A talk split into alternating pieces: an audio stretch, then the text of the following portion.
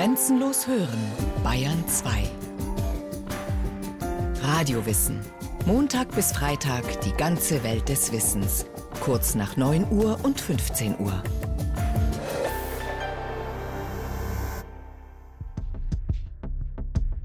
Ich war oft voll innerer Aggression und voller Wut, wie man eigentlich Frauen behandelt und wie man sie immer nur als Anhängsel ihres Mannes, wenn sie einen haben oder wenn sie keinen haben, sind sie keine richtige Frauen, so ungefähr, ne? äh, betrachtet. Das hat mich immer wahnsinnig wütend gemacht. Wer da so wütend ist, mit 70 Jahren? Eine große Frauenbewegte, eine Symbolfigur der deutschen Frauenbewegung geradezu aber vor allem auch eine große Psychoanalytikerin. Margarete Mitscherlich, ärgerlich, glasklar und für viele ihrer Zeitgenossen, Männer wie Frauen, immer wieder schockierend offen. Mit 70 Jahren genauso wie später noch mit 90. Eine Frau muss lernen zu wissen, was ihr Freude macht, wie es einem Mann auch sexuell eine Selbstverständlichkeit eigentlich von früh an gewesen ist, äh, seinen Orgasmus zu bekommen. Und eine Frau kann diesen Akt durchaus genießen, wenn auch sie lernt, dem Mann beizubringen, in welcher Form sie ihn zu genießen vermag. Die Stimme ist älter geworden im Laufe der Jahrzehnte, das Temperament geblieben und die kämpferische Haltung auch. Bis zu ihrem Tod im Jahr 2012, da ist sie fast 95, hatte Margarete Mitscherlich einen kritischen Blick auf die Gesellschaft und immer auch auf sich selbst. Von meiner Mutter war ich so erzogen, dass wenn du mit jemandem stirbst, musst du ihn auch heiraten. Und das ärgert mich nachträglich wirklich. Ich habe meiner Mutter äh, manchmal gesagt, so viele schöne Männer, die ich hätte lieben können. Du bist schuld daran, dass ich nicht einen einzigen von diesen Männern habe lieben können, sozusagen. Zumindest bis sie 30 ist. Da trifft die dänisch-deutsche Ärztin Margarete Nielsen ihren späteren Ehemann, den Gesellschaftswissenschaftler Alexander Mitscherlich. Die Verbindung wird zu einer lebenslangen, großen, nicht immer einfachen Liebe und zu einer sehr fruchtbaren Arbeitsbeziehung. Durch Alexander macht Margarete intensive Bekanntschaft mit den Schriften Sigmund Freuds, dem Begründer der Psychoanalyse. Sie ist beeindruckt. Die neuen Möglichkeiten der Wahrheitsfindung, die Erforschung des Unbewussten imponieren ihr ungemein. Mein großes Thema, mein ganzes Leben hindurch, war eigentlich die Psychoanalyse. Ausgerechnet. Denn Sigmund Freud ist nicht gerade der Lieblingsdenker der Emanzipationsbewegung. Im Gegenteil. Im Mittelpunkt seiner Theorie steht der Penis des Mannes und die Penislosigkeit der Frau. Anfang des 20. Jahrhunderts hat der Neurologe aus Wien die weibliche Psyche aus diesem Mangel heraus erklärt. Der sogenannte Penisneid ist starker Tobak, nicht erst aus heutiger Sicht. Als 1975 die bekennende Freudianerin Margarete Mitscherlich zum ersten Mal im Fernsehen auf die Feministin Alice Schwarzer trifft, erwartet man einen Skandal. Doch nichts geschieht. Im Gegenteil, die beiden sind sich auf Anhieb sogar sympathisch. Als zwei Jahre später, 1977, die erste Ausgabe der Emma erscheint, findet sich in der Zeitschrift von Alice Schwarzer auch ein prominenter Artikel von Margarete Mitscherlich. Der Titel Ich bin Feministin. Die Aufregung, die das hervorruft, amüsiert die Psychoanalytikerin. Ich hatte Freiheit und das schien mir selbstverständlich. Und wo immer diese Freiheit behindert war, da habe ich sehr schnell mich dagegen gewehrt.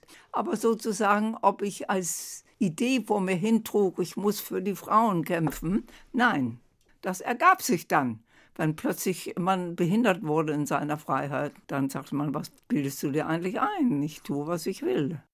Eine renommierte Psychoanalytikerin, die sich selbst als Feministin bezeichnet. Geht das überhaupt? Konservative Kollegen nehmen Margarete Mitscherlich ihr feministisches Engagement übel. Teile der Frauenbewegung hingegen halten ihr das Festhalten an Sigmund Freud vor. Doch Margarete Mitscherlich ist es gewohnt, sich mit Schwung zwischen die Stühle zu setzen.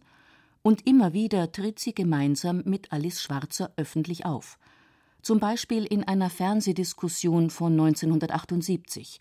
Margarete Mitscherlich moderiert. Ich möchte also jetzt gleich die Diskussion starten mit der Frage, was ist Feminismus und was ist Feminismus nicht? Schürt der Feminismus den Männerhass oder trägt er dazu bei, durch Verbesserung der Lage, durch mehr Verständnis für die Lage der Frau, Hass zwischen den Geschlechtern zu vermindern?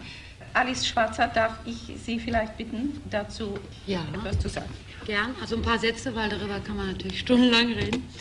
Alice Schwarzer, die damals gerade den kleinen Unterschied veröffentlicht hat, schätzt die gut 25 Jahre ältere Margarete Mitscherlich außerordentlich. Aus den politischen Weggefährten werden Freundinnen. Margarete ist amüsiert, wenn Alice dem guten alten Sigmund Freud vors Schienbein tritt.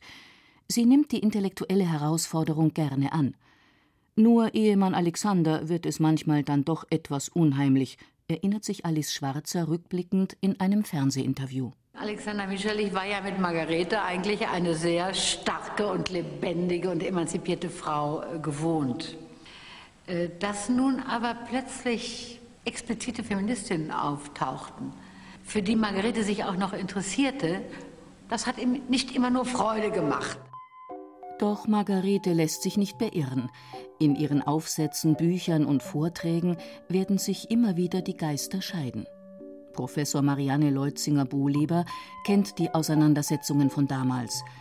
Die Schweizer Psychoanalytikerin ist Leiterin des Sigmund Freud Instituts in Frankfurt, gegründet 1960 vom Ehepaar Mitscherlich. Die Margarete, wenn man sie kennengelernt hat, ich kannte sie ja erst als ältere Frau, aber was ich so höre aus Gesprächen von äh, Mitarbeiterinnen, die sie noch sehr erlebt haben, sie war immer eine sehr streitbare Frau. Und sie war also nicht, wenn man so will, ein, ein Täubchen, das sich zurückgehalten hat. Sie hat eine Lust gehabt, auch unkonventionelle, manchmal freche Dinge zu sagen, gerade in den Medien, wo sie sich eben sehr mit dieser äh, verkürzten Sicht auf Weiblichkeit von Freud auseinandergesetzt hat, aber natürlich auch gleichzeitig betont hat, dass es differenzierte Psychoanalytikerinnen gab, die dann schon in den 1930er Jahren daran gearbeitet haben, einen besseren Blick auf die Weiblichkeitsentwicklung zu geben. Und das ist ja weitergegangen bis heute. Alles Idealisierende und ideologisch Verkürzte war Margarete Mitscherlich ein Leben lang fremd. Außerdem war sie es von Kind an gewöhnt, Außenseiterin zu sein. Sie wuchs als Deutsche in Dänemark auf und als Dänin in Deutschland. So eine Herkunft macht einsam einerseits. Sie schärft aber auch den Blick für das jeweils andere, eine wesentliche Voraussetzung für eine zukünftige Psychoanalytikerin. Also die Deutschen, das habe ich gemerkt, als ich in Deutschland war, waren immer sehr gebildet.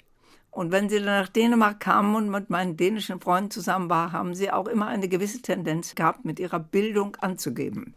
Nur meine dänischen Freunde fanden das nicht so wunderbar und lachten darüber. Aber die Deutschen waren nicht bereit mitzulachen über sich. Na, und dann kam Hitler und da durfte man ja schon gar nicht mehr über sich selber lachen. Mit Hitler verschärfen sich auch die Auseinandersetzungen im deutsch-dänischen Elternhaus. Immer wieder gibt es Konflikte um Nationalstolz.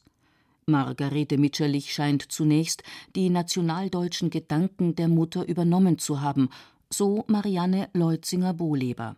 Sie schreibt das sehr eindrücklich in ihrer Selbstdarstellung, ihrer Biografie, dass sie ja in einem Deutsch dänischen Elternhaus aufgewachsen ist, wo es immer diese Spannung ging zwischen dem dänischen Vater, dem Arzt, und der deutschen Mutter, der Lehrerin. Und Margarete als Tochter hat sich sehr viel mehr mit der Mutter identifiziert und Deutschland auch lange Zeit idealisiert. Und das war für sie auch selbst ein sehr schmerzlicher Prozess, dann durch die Gräueltaten des Nationalsozialismus die Schattenseiten des Deutschtums wahrzunehmen, zu ertragen. Was Margarete Mitscherlich an Spannungen in ihrer Grenzlandsituation von Kindheit an erlebt hat, das hat sie auf ihren zukünftigen Beruf bestens vorbereitet. Sie war gezwungen, immer wieder den Standpunkt zu wechseln, Toleranz, aber auch Haltung zu beweisen die andere Seite verstehen, genau hinhören, auch eigene Überzeugungen immer wieder in Frage stellen und vor allem auch ehrlich zu sich sein, selbst wenn das schmerzt. Das sind Grundvoraussetzungen für erfolgreiches psychoanalytisches Arbeiten. allerdings auch Fähigkeiten, die im Nachkriegsdeutschland in keinem hohen Kurs standen. Ich bin ja das letzte Kriegsjahr in Dänemark gewesen. Dann war ich dort bis 47, da bin ich in die Schweiz gegangen, zu den Anthroposophen als Ersten. Und dann äh, bin ich Ende 48 nach Deutschland zurück. Und nun hatte ich ja im Ausland gelebt und wusste, wie das Ausland über Deutschland dachte. Und dass da dauernd über die KZs und die Unmenschlichkeit und das Menschheitsverbrechen gesprochen wurde. Und als ich dann nach Deutschland zurückkam, war das auch so in Heidelberg, dass die meisten Professoren noch in ihren Stellungen waren. Die waren genauso überzeugt von sich selber. Aber nachdenken, warum, auch wenn man äh, meinen Kampf noch mal reingucken, nur blödsinnige Ideen. Wie konnte man den so als Gott idealisieren? Die Kinder in den Kindergärten haben zu Hitler wie zu Gott gebetet. Ne? Der Frage nach dem Warum will Margarete Mitscherlich auf die Spur kommen. Unverständnis und Empörung lassen sie ein Leben lang nicht los. Sie sucht Antworten für sich und andere, und dabei wird ihr die psychoanalytische Methode helfen. Margarete studiert zunächst Medizin und Literatur in München und Heidelberg, trifft Alexander Mitscherlich im Schweizer Ascona. Er ist in zweiter Ehe verheiratet und hat vier Kinder. Es war alles andere als an Liebe, an große Liebe gedacht. Ich habe ihn zufällig bei einer Immigrantin kennengelernt am Abend. Das Einzige an Möglichkeiten, sich zu vergnügen, war ein Marionettentheater in Ascona. Gott, ja, es war ein mir attraktiver Mensch und offenbar ich ihm auch. Und wir hatten diesen schrecklichen Krieg hinter uns. Ich wusste ja, dass er verheiratet war. Es war ja keine schlechte Ehe, im Gegenteil. Dann kam die Realität und wir haben uns dann eigentlich dazu entschlossen, uns zu trennen. Wir haben uns immer wieder getrennt. Und zwischendurch war ich dann auch mal schwanger und das war auch die Frage, ich als Ärztin hätte immer Gelegenheit gehabt, ein Kind abzutreiben, wenn ich es nicht wollte. Aber merkwürdigerweise wollten wir es beide, obwohl die Rede von heiraten überhaupt nicht zur Diskussion stand. Und naja, das war alles natürlich merkwürdig, wenn ich heute so zurückdenke. Ob ich das heute alles nochmal riskieren würde, ich weiß es nicht. Aber dann ist man halt nicht auseinandergekommen, sondern immer näher zusammengekommen. Warum, weiß ich auch nicht. Aber das war das Schicksal, das uns zufiel. Margarete Mitscherlich bekommt das Kind und macht in London eine Analyse bei Michael Balint, einem ungarischen Immigranten. Dort lernt sie, wie sich die Psychoanalyse seit Freud weiterentwickelt hat. Ihr Sohn muss in der Zeit ein paar Jahre zur Großmutter nach Dänemark. Abgeschoben habe sie ihr Kind, wird ihr daraufhin öffentlich vorgeworfen, sie sei eine Rabenmutter. Margarete Mitscherlich, die sich endlich mit Feuereifer in ihren Beruf stürzen möchte, erfährt mal wieder am eigenen Leib, was es bedeutet, etablierten Vorstellungen nicht zu entsprechen. Sie wird heftig angefeindet, gerade auch von Frauen. Einfach ist das nicht für sie. Ja, ich bitte Sie, ich habe unter Schuldgefühlen maßlos gelitten. Und das wusste natürlich mein Sohn auch. Und er hat mit Vergnügen auf meine Schuldgefühlen gelegentlich in späteren Zeiten, wo sie nicht mehr so aktuell waren, aber auf die angespielt, was ich ihn da sozusagen weggegeben hätte für so und so viele Jahre. Das zu erwähnen, war ihm immer ein besonderes Vergnügen. Als der Sohn sechs Jahre alt ist, ziehen die Eltern dann doch zusammen. Der Sohn kommt zurück. Es wird sogar geheiratet. Selbst wenn Alexander Mitscherlich natürlich genau weiß, wen er sich da an seine Seite holt. Mit der Frauenbewegung hat er es nicht so. Obwohl natürlich auch er sieht, dass Frauen benachteiligt werden. Aber Margarete ist für ihn immer mal wieder auch eine Herausforderung. Ich konnte überhaupt nicht kochen. Also ich wundere mich immer noch, dass er das Risiko einging, mit mir zusammenzuleben. Denn ich war früh von zu Hause weggekommen in eine Pension. Da hatte ich nicht kochen gelernt. Zu Hause hatten wir Hilfe, die kochte. Ich hatte nie kochen gelernt und lernte jetzt erstmalig kochen. Und das kann äh, durchaus ziemlich schrecklich gewesen sein. Gemeinsam schreiben die Mitscherlichs einen Bestseller. Die Unfähigkeit zu trauern – Grundlagen des kollektiven Verhaltens. Das Buch erscheint 1967 und wird weit über die Grenzen Deutschlands hinaus bekannt. Es geht darum, eine Erklärung zu finden, was in zwölf Jahren Nazidiktatur geschehen war. Die bahnbrechende These, ohne wirkliche Trauer, ohne ein wirkliches Eingeständnis von Verbrechen und Schuld ist langfristig keine gesellschaftliche Veränderung möglich. Deutschland war ein Land voller Neigung zum Verteufeln und zum Idealisieren. Nicht? Darüber nachzudenken war wichtig. Wie konnte das geschehen? Was ist eigentlich mit uns gewesen und warum? Man hat sich ja nicht erinnert. In den Familien wurde einfach nicht gesprochen. Man wusste alles, aber man wollte nichts wissen. Also manche haben gesagt, man kann eigentlich gar nicht von Verdrängen, sondern von Verleugnen sprechen, denn Verdrängen ist unbewusst. Die Folgerungen der Mitscherlichs sind schonungslos. Wenn Verdrängen und Verleugnen an die Stelle von Konfrontation und Selbsterkenntnis treten, so wie im Nachkriegsdeutschland der 50er und 60er Jahre, dann ist ein Wiederholungszwang unvermeidbar. Denn ohne akzeptiertes Leid gibt es keine seelische Entwicklung. Und was für das Individuum gilt, das gilt auch für die Gesellschaft. Dass Trauerarbeit im Sinne der Mitscherlichs eine besondere Form der Erinnerungsarbeit ist, das wurde allerdings auch missverstanden.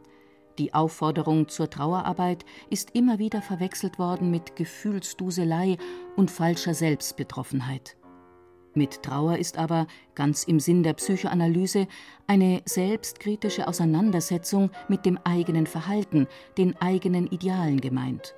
Ohne Trauer kein Abschied, ohne Trauer kein Aufbruch zu Neuem, ein Prozess, der ein Leben lang dauern kann und den Menschen reifen lässt, wie Marianne Leutzinger-Bohleber, Leiterin des Sigmund Freud Instituts, erklärt. Die Trauer ist ja aus psychoanalytischer Sicht ein wichtiger psychischer Mechanismus, um Abschied zu nehmen mit einem verlorenen Objekt, also einer Person oder einer Idee, einer Hoffnung, die man hatte, sie dann psychisch an den richtigen Ort zu bringen, um sich wieder neuem zuzuwenden. Und die These der Mitscherlichs war, dass in den 50er Jahren eine abrupte Wegwendung von den äh, Gräueltaten des Nationalsozialismus stattgefunden hat in einer sehr großen Ausmaß und dass das dann eben geführt hat, dass die Ideologien, die äh, Wertvorstellungen des Nationalsozialismus nicht wirklich kritisch reflektiert wurden, sondern im Untergrund weitergewirkt haben. Und genau das meinen die Mitscherlichs auch festgestellt zu haben. Die unbewältigte Katastrophe des Zweiten Weltkriegs wirke unbewusst weiter, sie äußere sich in Fremdenhass und latentem Antisemitismus. Trotz vieler Hoffnungszeichen für Margarete Mitscherlich bleibt das gemeinsame Vermächtnis, das der deutschen Seele so grausam den Spiegel vor die Nase hielt, aktuell bis zu ihrem Tod. Die Thesen der Mitscherlichs, die sie 1967 in ihrem Schlüsselwerk festgehalten haben, sind inzwischen weiterentwickelt und ergänzt worden, so Marianne Leutzinger-Bohleber. Was uns sehr beschäftigt hat, ist, dass die Mitscherlich das Thema Trauma damals noch wenig im Blick hatten. Sie waren eher damit beschäftigt mit dem Zusammenbruch der Wertvorstellungen und diese Folgen, also in so einem klassisch psychoanalytischen Sinn der Unfähigkeit zu trauern. Man hat an dem Thema weitergearbeitet und vor allem eben das Thema Trauma und die Weitergabe von Traumatisierungen, vor allem in Opferfamilien, aber eben auch in Täterfamilien. Da weiß man heute sehr viel mehr drüber und das könnte die Mitscherlichsche These ergänzen. 1982 stirbt Alexander Mitscherlich. Nach seinem Tod beginnt für Margarete nochmals eine sehr produktive Zeit. Sie schreibt Standardwerke über die weibliche Psyche. Die friedfertige Frau erscheint 1985. Die Zukunft ist weiblich zwei Jahre später. Darin weigert sie sich, Frauen nur als Opfer zu sehen. Viel zu häufig hat sie nämlich beobachtet, wie Frauen sich aus freien Stücken in ihre angepasste Rolle begeben, die gesellschaftliche Degradierung sozusagen verinnerlicht haben. Frauen sollten sich also davor hüten, Illusionen über sich selbst auf den Leim zu gehen. Sie sind keinesfalls die besseren Menschen. Aber nein, aber nein, Frauen im normalen menschlichen Leben pflegen sich mit ihren nicht immer unbedingt sehr klugen Männern zu identifizieren und mit ihren Vorurteilen. Selbstverständlich.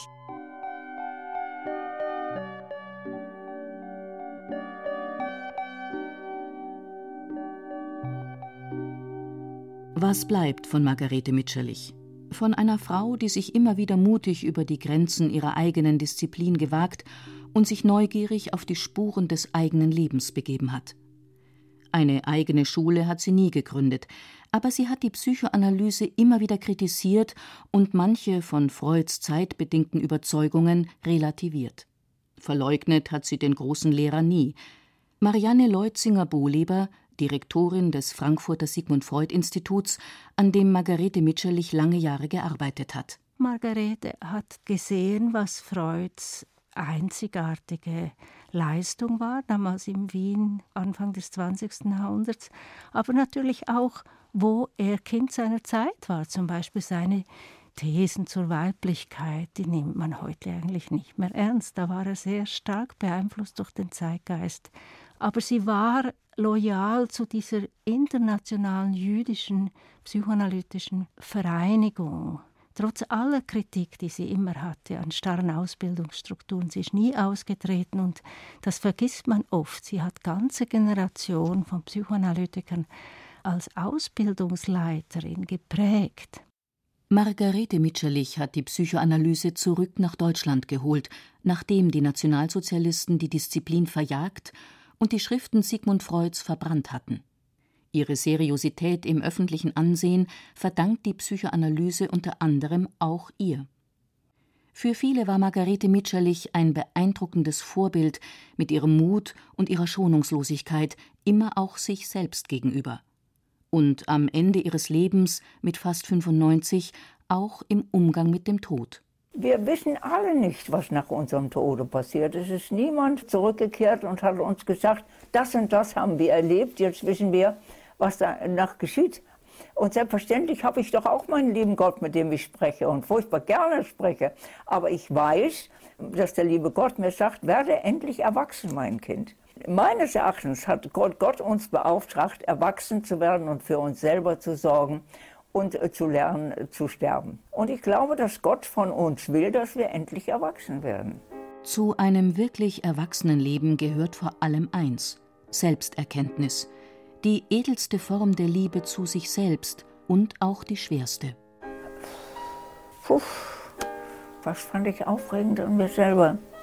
Vielleicht die Fähigkeit, immer wieder über mich nachzudenken. Das war von Kindheit an. Was ist der Sinn meines Lebens? Wer bin ich eigentlich? Ich möchte fast sagen, ich war die geborene Analytikerin.